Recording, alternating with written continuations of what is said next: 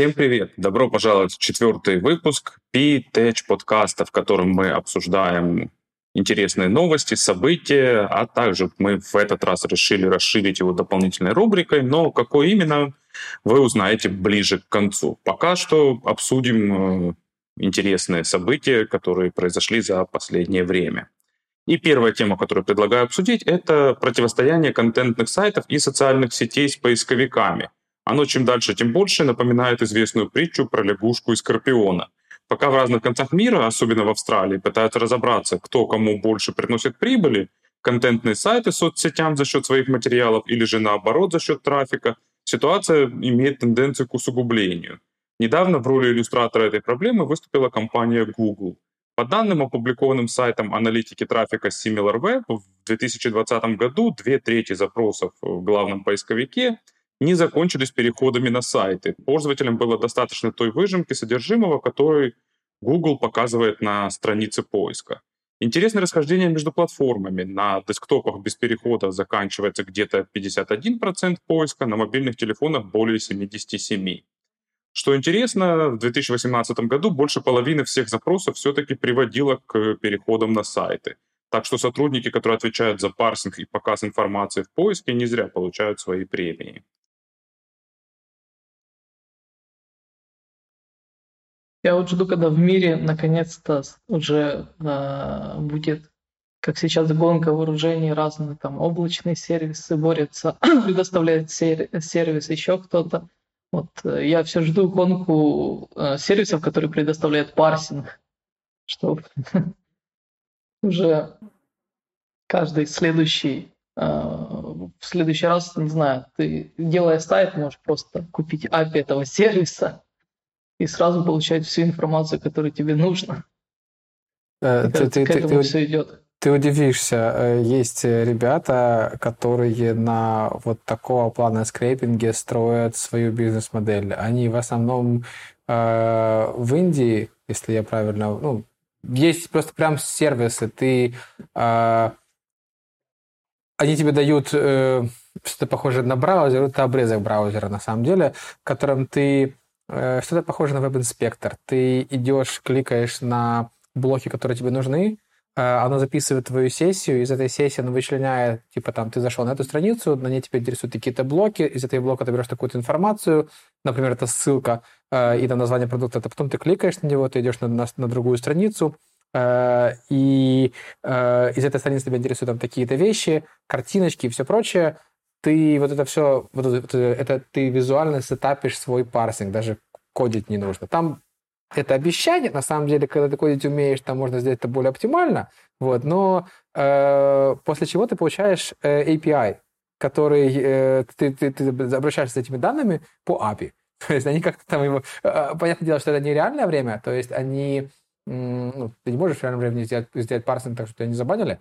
Э, и, ну, тем не менее, тебе даже выгрузку там ждать не нужно. Ты работаешь с этими, с этими вещами весьма... Так что, ну и это то, что я рассказываю, это там сервис, которым я пользовался 4 года назад, 5 лет назад, ну так, прилично. Так что я думаю, что так что я думаю, что э, все достаточно, э, все достаточно неплохо в этой области. Э, ну и да, Паша правильно отметил, что не зря получают э, сотрудники Google свою премию за то, что, за то, что э, качество парса данных. Я тут где-то я видел э, заметку э, буквально на уровне заголовка, которая заставила задуматься. Э, статистика, возможно, правильная, но э, сколько из этих запросов, во-первых, сравнивая там количество запросов, э, точнее, процентное соотношение запросов в 2018 году и сейчас – а что изменилось с количеством их? Я думаю, их наверняка, наверняка стало больше. Во-вторых, относятся ли сюда э, запросы, которые ты делаешь с голосовым поиском или голосовой клавиатурой, э, и ты переформулируешь его просто потому, что тебя не поняли, не потому, что там данные распарсили, а тебя не поняли.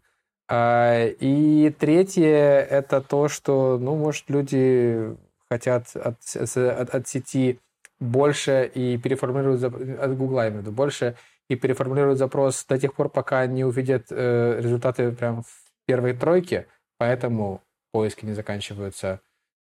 То есть я просто потому что это альтернативные э, мысли, почему может это быть э, справедливо, кроме того, что Google, ну, явно хорошо парсит эти... эти ну, надо сказать, что я, правда, давно не уточнял свои данные, но еще, наверное, год назад только, по-моему, Google умел запускать э, JS, когда они краулят свои, э, ну, веб-сайты, когда ты, э, они краулерят своим ботом, то только Google умел запускать JS и, ну, соответственно, парсить э, SPA страницы. То я думаю, да, у них все очень хорошо. К тому же, насколько я помню, а, ну, был один из разработчиков по 5, это сейчас, наверное, самый легковесный а, Chrome драйвер, который можно попытаться использовать для парсинга. Поэтому, да, ребята, работает. Ну, развивая мысль Кости, что да, на мобильных платформах мы можем это списать отчасти на голосовые помощники, рост вот этих вот запросов без перехода, но и на десктопах там, в принципе, тоже есть рост таких э, поисков без перехода. Ну а на десктопах, насколько я понимаю, голосовые помощники у нас пока не прижились, несмотря на все старания всех подряд. Ну, они... ну кстати, насколько я слышал, Microsoft объявила, что не сворачивают картану, не сумев ее никуда пристроить. Это как бы намекает и... на полезность такого плана вещей. Ну, не знаю, на мобильном, допустим, очень полезно добавлять заметки, запускать таймеры. Я очень часто пользуюсь, особенно когда что-нибудь готовишь, руки грязные, например. Таймеры согласен. Классно, классная фича. Э, заметки только если это или голосовая заметка, или ты говоришь так, что тебя, ну, текст этот могут распознать. И ну, я начал пользоваться э, speech-to-text э, клавиатурой. Э, когда ты за рулем, прекрасно. Ну и что, что там слова корявенькие, некоторые не в тему, э, некоторые неплохо согласуются времена. Ну, в общем, э, тебя понятно, что ты хочешь сказать, в целом понятно. И, э, в общем-то, полезно. То есть тебе не нужно отвлекаться на телефон, чтобы тыкать. Но мы отвлеклись. Ну, я, видимо, более внятно говорю. У меня очень низкий процент нераспознания голоса. Да. Либо же, возможно, Siri или кто там отвечает за распознавание голоса, ко мне привыкли. Я думаю, первое. Ну, второе тоже, но, но первое точно. Ты, у тебя действительно гораздо более четкий э, голос. В качестве двух побочных новостей. Первое – это то, что Apple отказалась от женского голоса Siri по умолчанию, заменив его на что-то то ли они, я так и не допонял, то ли они предлагают теперь выбор при включении, то ли они его заменили, у них же был вот этот гендерно-нейтральный голос, который не конкретизируется. Хотя были исследования, которые показывают, что люди намного больше доверяют голосовым помощникам, которые разговаривают женским голосом. Ну, я еще И когда вторая... был ребенка, еще смотрел эти передачи военные, то я помню, что при разработке самолетов вывели, что голосовые помощники женским голосом как бы лучше их э, и слышат лучше пилоты, и понимают, причем это в состоянии стресса, ну, все-таки истребитель, там мы говорим про боевые самолеты, и тогда еще применяли, если слышать какие-то военные переговоры, ну не переговоры, а какие-то записи из кабины военных самолетов, там слышишь э, всякие такие подсказки, как э, там, угол атаки, предельный угол атаки и тому подобное, они все проговариваются женским голосом. Ну, тут еще есть на самом деле и чисто физиологическая особ... причина этого, потому что наш слух лучше воспринимает верхние и средние частоты, а не средние-средние. Просто так сложилось э, эволюционно. Поэтому женские голоса, которые лежат чуть выше по диапазону, слышны нам чуть лучше. По-моему, где-то в киевском метро было такое, что когда ты едешь в центр, то остановки объявляются мужским голосом, а когда едешь из центра, то они объявляются женским. Э, это не в Киеве. В Киеве одинаково. По-моему, это как раз я читал про киевское метро, когда-то там водили. Но не буду утверждать, потому что я это точно не помню. Я за, за я искренне поддерживаю ту петицию, в которой предлагали озвучить все остановки метро и все объявления голосом Леся Подерев'янського гості столиці можуть бути не дуже а, очаровані Не, ну там главное, чтобы даже не важно, чтобы его голосом, важно, чтобы его манеры общения. Ну, я, нет, там все-таки, я думаю, речь шла именно о голосе, и это как раз такой двойной подтекст для тех, кто в теме, это дополнительный слой глубины. И, кстати, я думаю, что на этом мы можем перейти к нашей следующей теме, потому что постмодернизм и все вот эти вот э, штуки явно к ней относятся.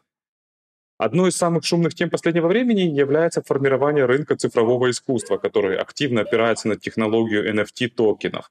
Что особенно забавно, эта ситуация все больше напоминает э, положение на нецифровом арт-рынке.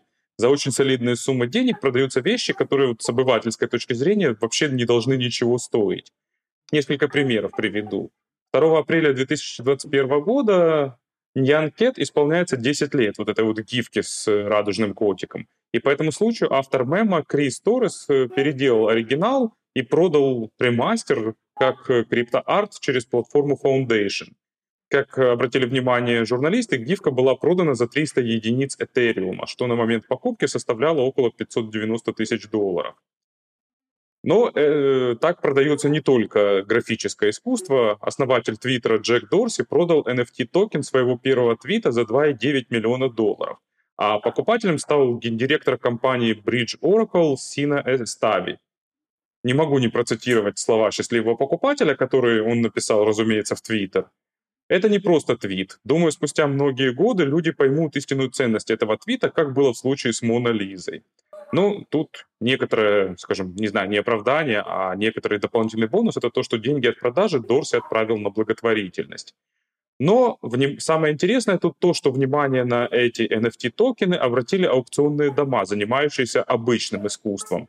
16 февраля Кристи продали цифровой коллаж из 5000 работ художника Бипл, который был создан самим автором за 69 миллионов долларов. И это сделало Бипл третьим по стоимости художником из ныне живущих. Опережает его только Дэвид Хокни и Джефф Кунс. То есть у нас налицо с полное, э, полное выравнивание ситуации между искусством цифровым, виртуальным и искусством реальным. Ну, для тех, кто не в теме, я хотел э, рассказать немного про NFT токены. То есть э, вы, наверное, уже все слышали про э, биткоины и Э, тому, тому подобные валюты э, электронные, они э, так называемые монеты, это токены по факту. И NFT токены, они работают именно по той же схеме. Изначально, насколько я знаю, эта команда Ethereum сделала спецификацию для NFT токенов. Они отличаются, вот главное их отличие от Ethereum, это тем, что они выпускаются в каком-то ограниченном количестве, то есть, ну, Понятно, что в данном контексте они выпускаются в единичном количестве, но сама спецификация позволяет и каком-то ограниченном, там 10, 20, 30, сколько хочешь. И э, к нему можно привязывать какой-то контент, какой угодно. Это может быть сам э, битый из картинки, это может быть ссылка на картинку, это может быть что угодно. И по факту к этому нужно относиться не как э, к способу защиты э, какого-то цифрового продукта, на самом деле этот э, токен, э, если он лежит в кошельке и ты там никогда не открываешь эту картинку и никогда не выкладываешь в интернет, то по факту все меры, которые э, все меры защиты, которые вы можете применить к физическому файлу, вы должны применять и к этому э, контенту этого токена. То есть вы там можете его зашифровать, хранить на флешке, никому не показывать, никогда не выкладывать в интернет. Но как только вы выкладываете этот а, контент в интернет, то он становится публичным. И важность NFT токена именно в том, что он говорит о правах на этот продукт, что он работает как э, а, криптовалюта, и ты его можешь через э, сервисы криптовалюты продать, получить, хранить в кошельке, там, своем или в виртуальном. А, но главное это именно то, что оно не помогает защищать файлы. Файлы вы защищаете сами. Оно помогает э, э, подтверждать ваше право собственности и продавать, получать э, эту, эти токены. Тут вообще надо понимать, что на самом деле продается с помощью вот этого NFT токена, и это же на самом деле можно применить и к не знаю, как это сказать, к аналоговому, не к нецифровому искусству, продается на самом деле не, не сама работа, а, скажем, подтверждение владения оригиналом, потому что все современное искусство, оно в целом про оригинальность.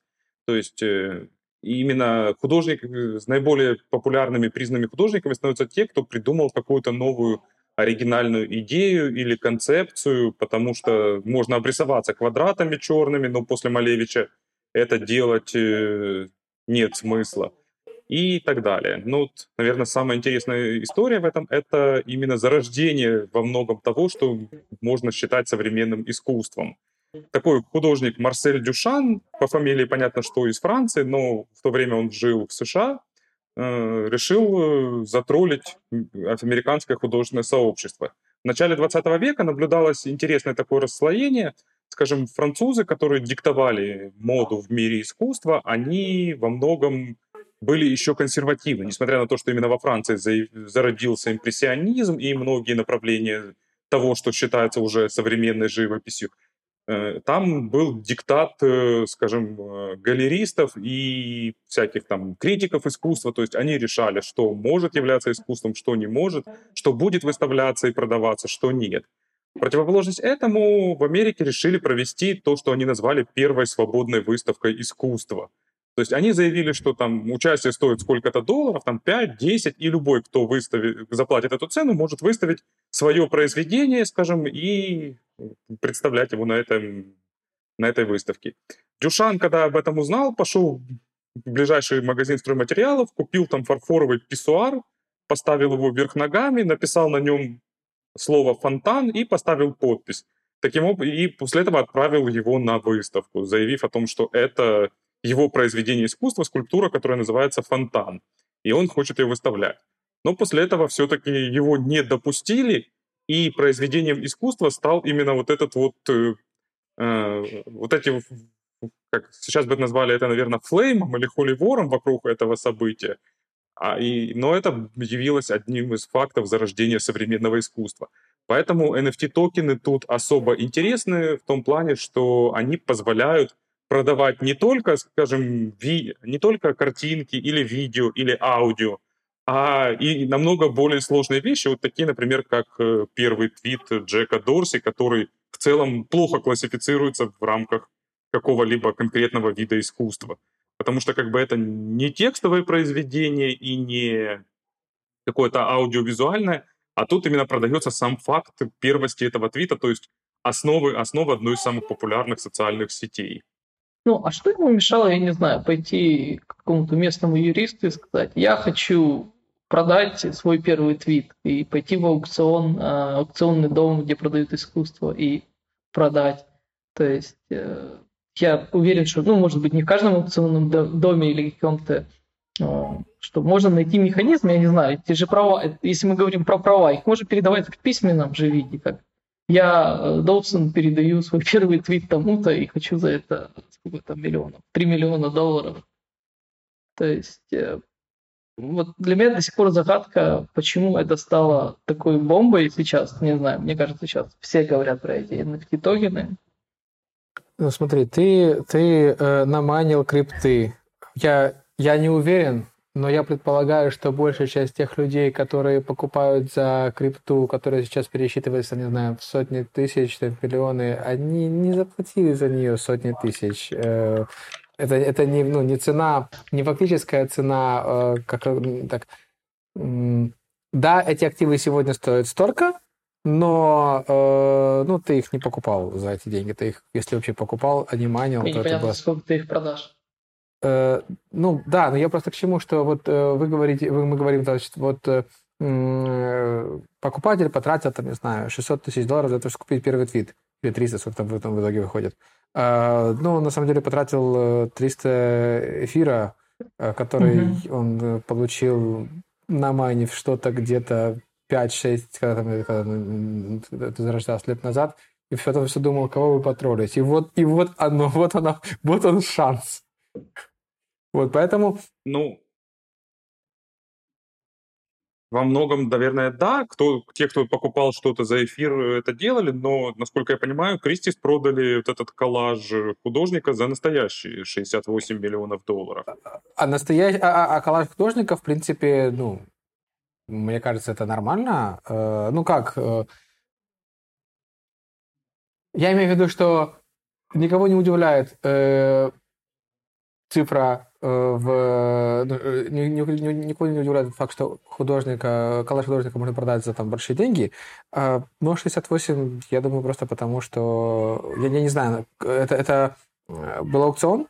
Аукцион в реальными деньгами? Да. Ну, насколько я понимаю, то да, это был аукцион реальными деньгами. Не думаю, что классические аукционные дома настолько стали модными, чтобы дойти до торгов за это. Если на кону 58 тысяч просто... миллионов, то я, в общем-то, не думаю, что они помогут диджитализироваться.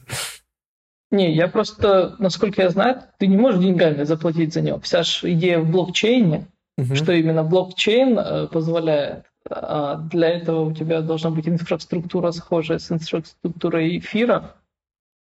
Ну, ты должен отправить деньги в смарт, на смарт-контракт. Наверное, ну, токен может Э, токен-то можно, наверное, физически, там, я не знаю, передать кому-то, но тогда не, не будет вот блокчейна и все, всего этого да, механизма да. подтверждения. Я, я не знаю. Я думаю, что Продолжай. придумать механизм перевода фиатных, вернее, как э, механизм, по которому токен передается после получения суммы фиатных денег, это самая простая задача во всем этом. Да, оракул называется. Это, это механизм, стандартный механизм, стандарт, это механизм общения смарт-контрактов с внешним миром э, через...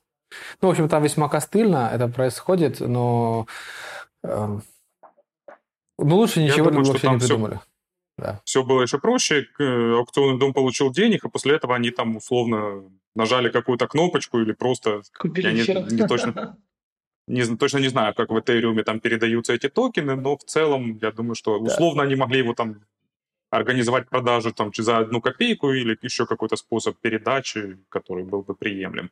То есть в целом понятно, почему стоимость работы высокая, потому что это Бипл э, — это достаточно востребованный цифровой художник, который рисует э, карикатуры и коллажи на остро-социальные темы. А вот этот коллаж, который он продавал, это 5000 его работ, это 5000 его дней. То есть как бы это такое воплощение долгого времени работы. То есть это сколько? 5000 дней? 15 это... лет почти. Да, то есть это 15 лет работы художника, который вот он публиковал практически ежедневно. Так что, возможно, на самом деле эти 69 миллионов долларов в чем-то и оправданная цена, если на это смотреть, опять же, с точки зрения современного искусства, в котором продается не только сам предмет, но и связанная с ним история.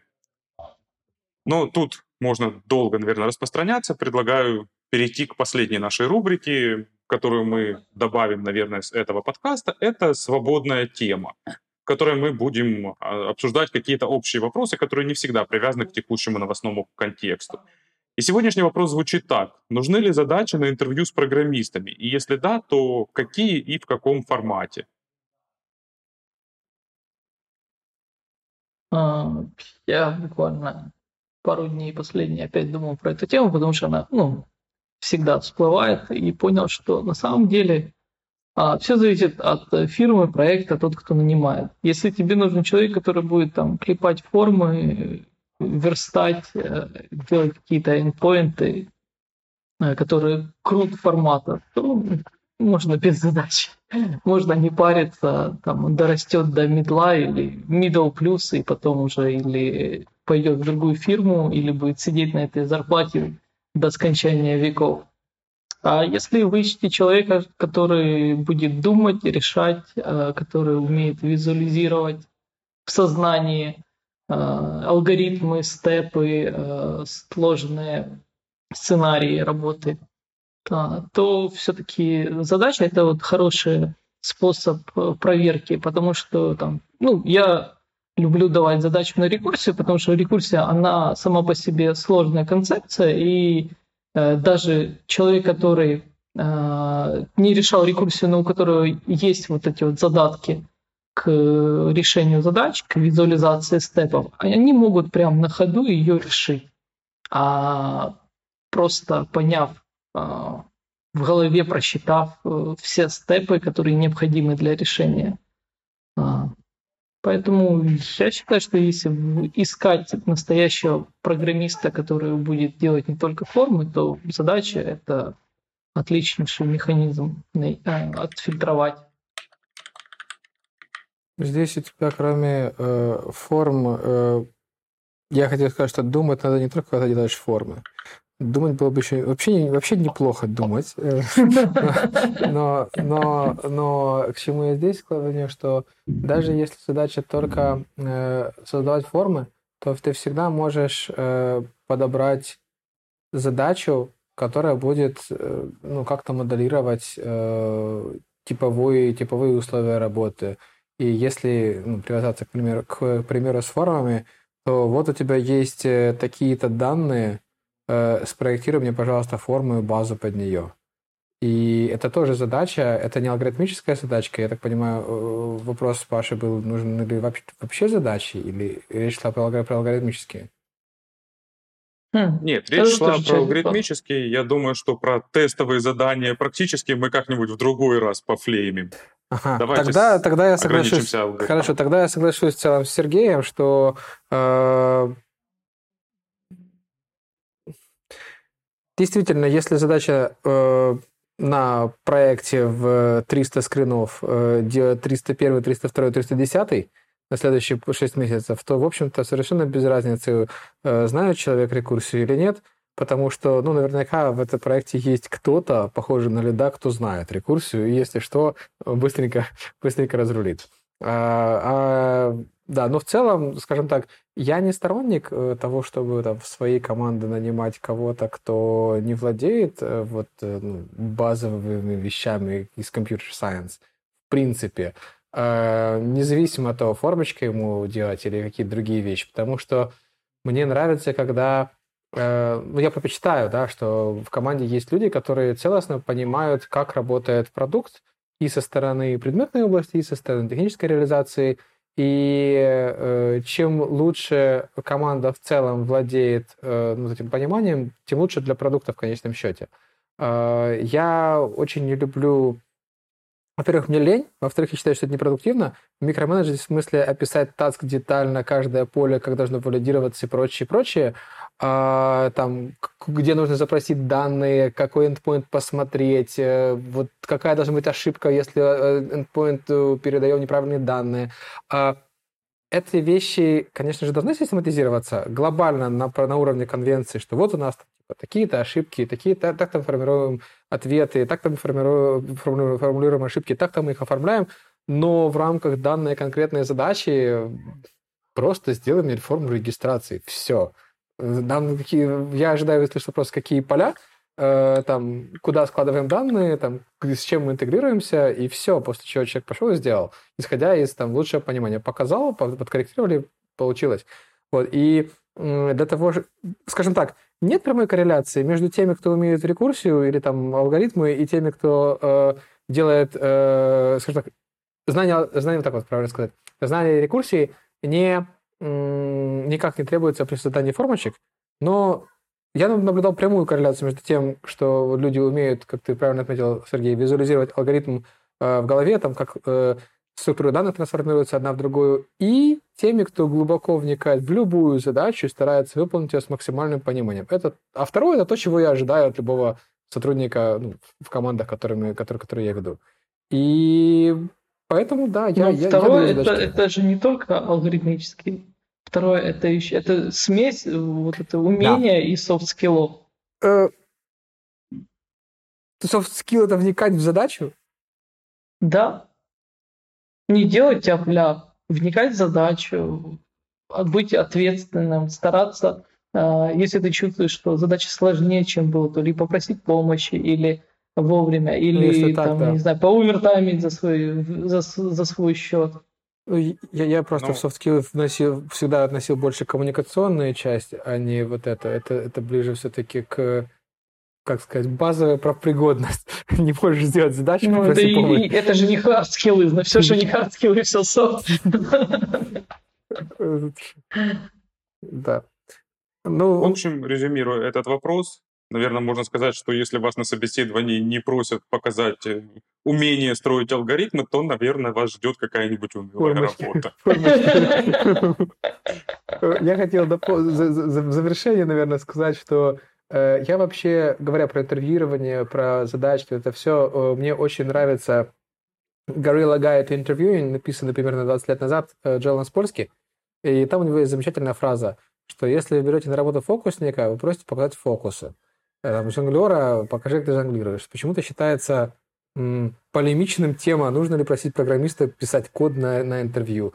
Э, и э, продолжая вот это вот, мы на прошлой неделе провели десятка два на одной из позиций, э, и были, был один человек, который сказал, что он синьор, но он, он не будет делать лайфкодинг-сессию.